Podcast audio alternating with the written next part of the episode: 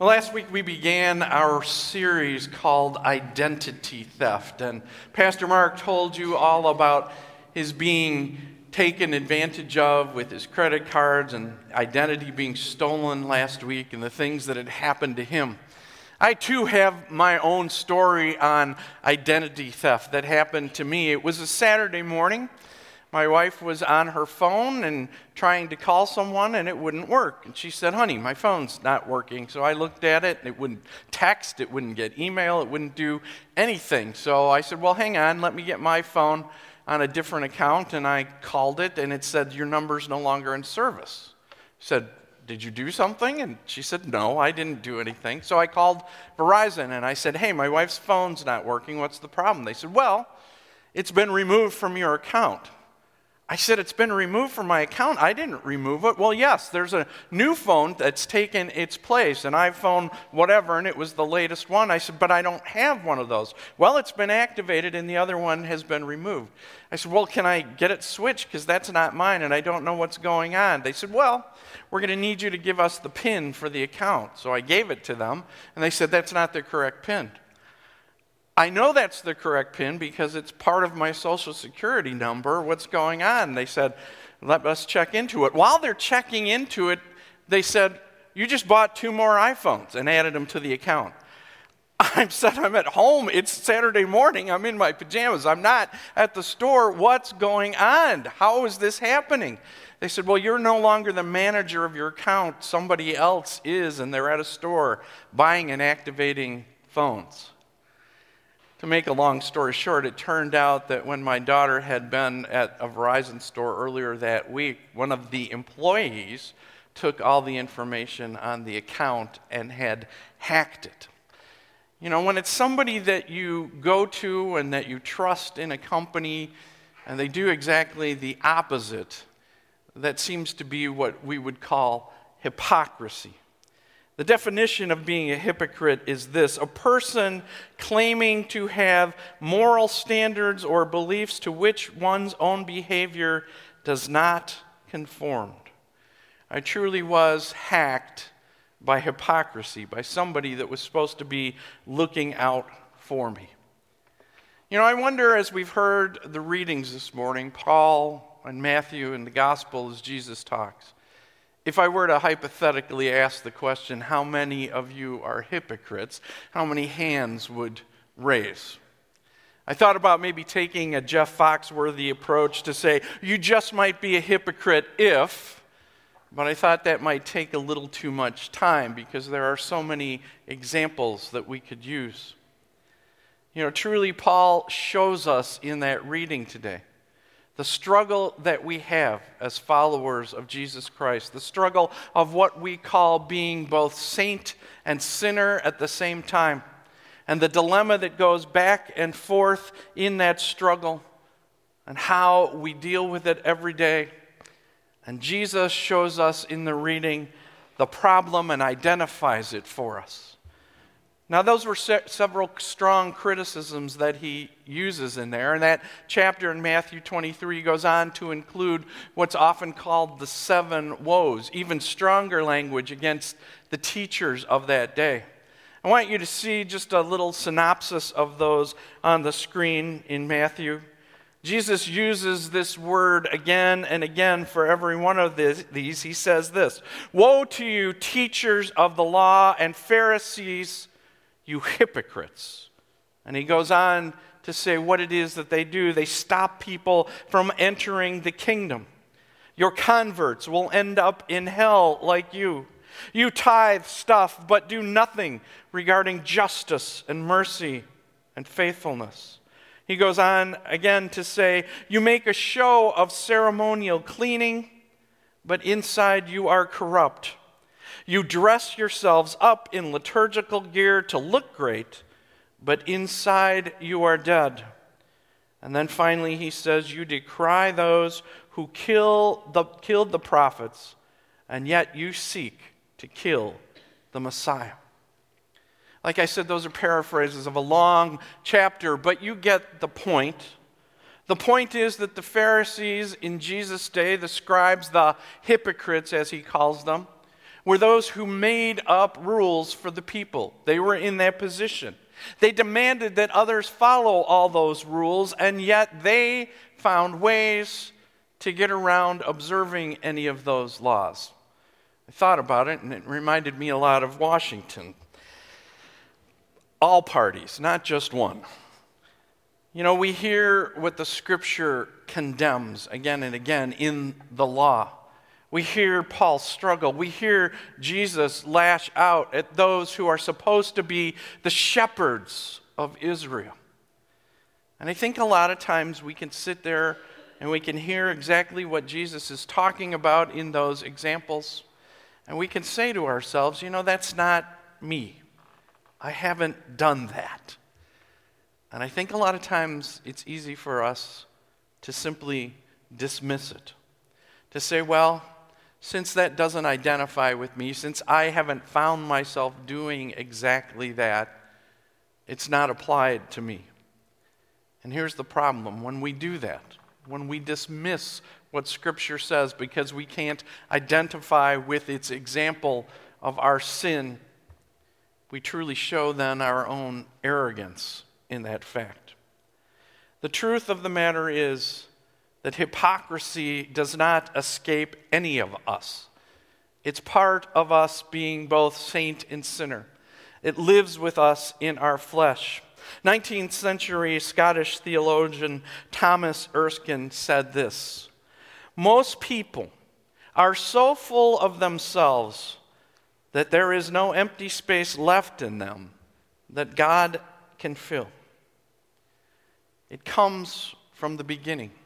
It comes from our first and our lifetime sin.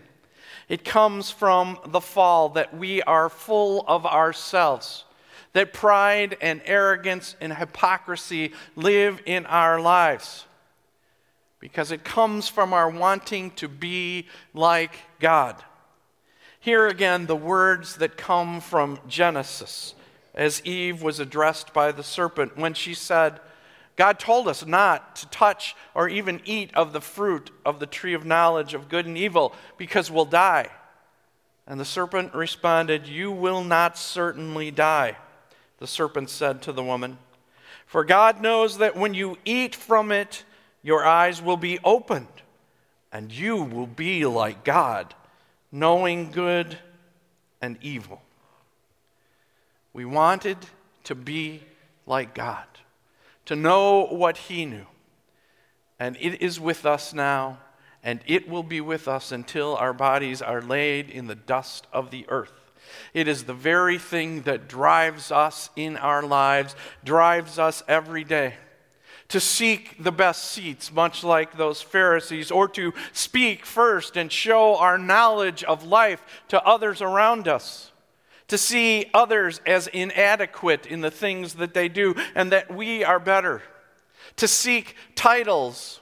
Titles like being a king or a prince or a duke, or more close to home for us, to be a CEO or a CFO or a vice president or a chief project engineer or whatever that title is. Oh, we lay on ourselves. We're just pursuing our career. We're doing our best. We're rising. We're doing all the things we're supposed to do.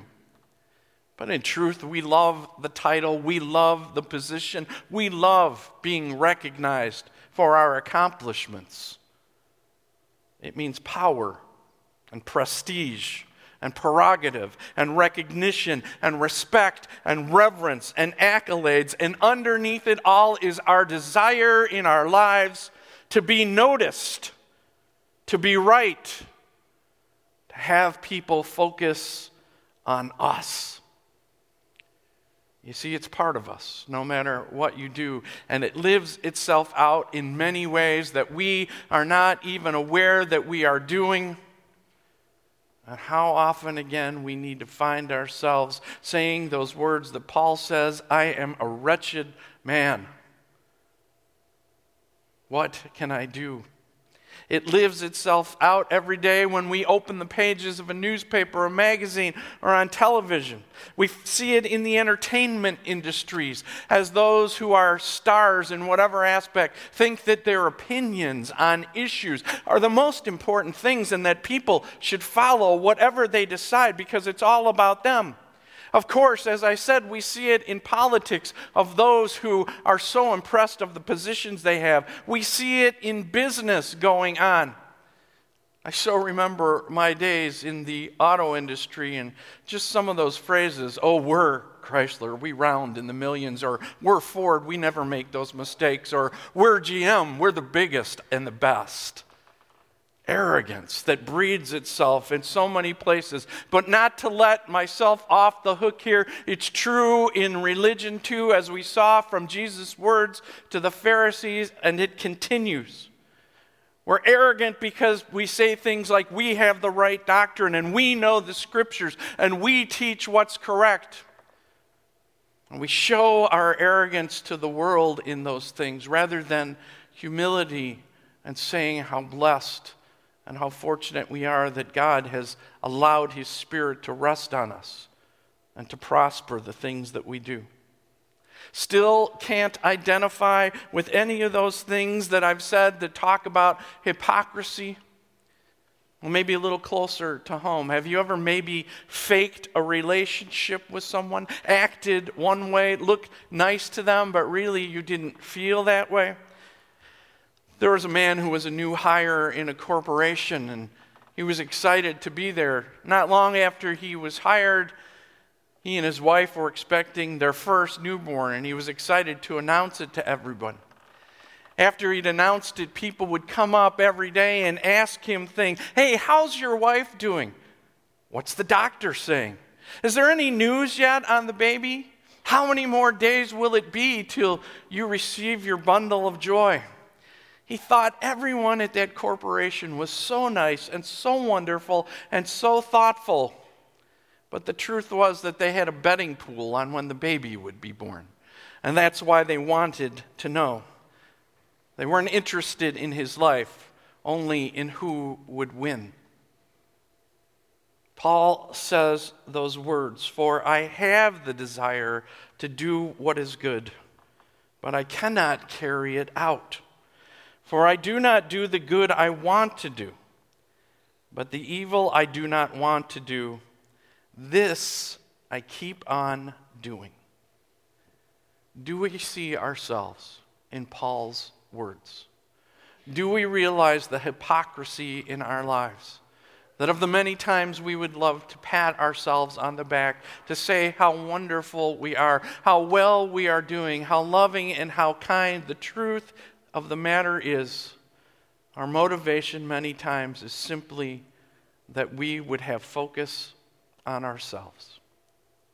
How often it is that the more we comprehend and come up against Jesus and His words, His love and His sacrifice and what He has done for us, so Paul and we also realize that we are aware then of our inadequacies as His servant. Know, I have to confess to all of you my greatest burden in life, and that I look forward to someday being free of it and the joy that will come. It is that someday I will be able to worship Jesus and worship Him without being focused on myself, without having any of the stuff that goes on in my life or me or being conscious of myself to truly worship the one who died for me. But like Paul says, I realize that's not now. That's a someday. And until then, we fight the good fight. So let me ask you again, hypothetically are you a hypocrite? You should nod your head, yes. So is there hope for us? Yes. There is always hope for us.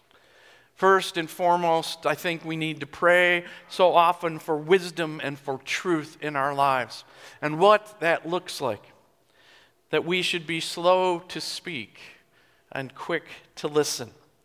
And most of us have a problem with that. And what do I mean exactly?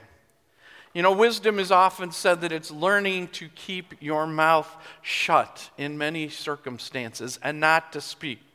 It doesn't hurt us to do a self check now and then when we are in a crowd, when we are in a setting, when we want to say something and we want to give our advice and our credence and our knowledge, that we need to think about it before we speak to say, why is it that I want to say something? Is it because I want the attention? Is it because I want people to think I'm smart? Is it because I want to show how much I know? Is it really that important for me to say something? Or can I just listen at this moment and hear what the other person is saying? We need to pray for wisdom wisdom to learn to be silent. And second is what Paul says Who will deliver me? Thanks be to God who gives us the victory through our Lord Jesus Christ. Because it is His presence and His forgiveness and His strength and His Spirit that allows us to overcome ourselves. That's the saint in us, the gift that He has given us. Not that we have earned and not that we have desired. But it doesn't come to us simply in a vacuum. More of Jesus comes by being steeped in His Word, to receive the grace and the Spirit that's given to us through that Word, to be people who are forgiving in a situation and who receive forgiveness back for all we do to be among his people and to be in his church, to celebrate the gifts that we have been given of his forgiveness, to remind one another of that grace and that love and that sacrifice that He has made for us. Yes, we are hypocrites. We often do those things that we don't want to do, and we find ourselves doing them, and we wish we hadn't. But Jesus comes to us as he does today through his body and blood, comes to us to bring us forgiveness, to let us know that we are loved and we are cherished. And our value is not in ourselves, but our true value comes from His name placed on us in our baptism. That we are the redeemed of Jesus. And we take on His mantle of humility and love and grace. We see ourselves as not important, but that He is the one who is everything in our lives. That His grace is the very thing that molds us and keeps us and inspires us. May we be those people, people of true humility, people who understand and know ourselves and realize the only good that lies in me is Jesus Christ, my Lord and my Savior, who has redeemed me, as Luther said, a lost and condemned person, but has raised me up to be his servant in all things. Amen.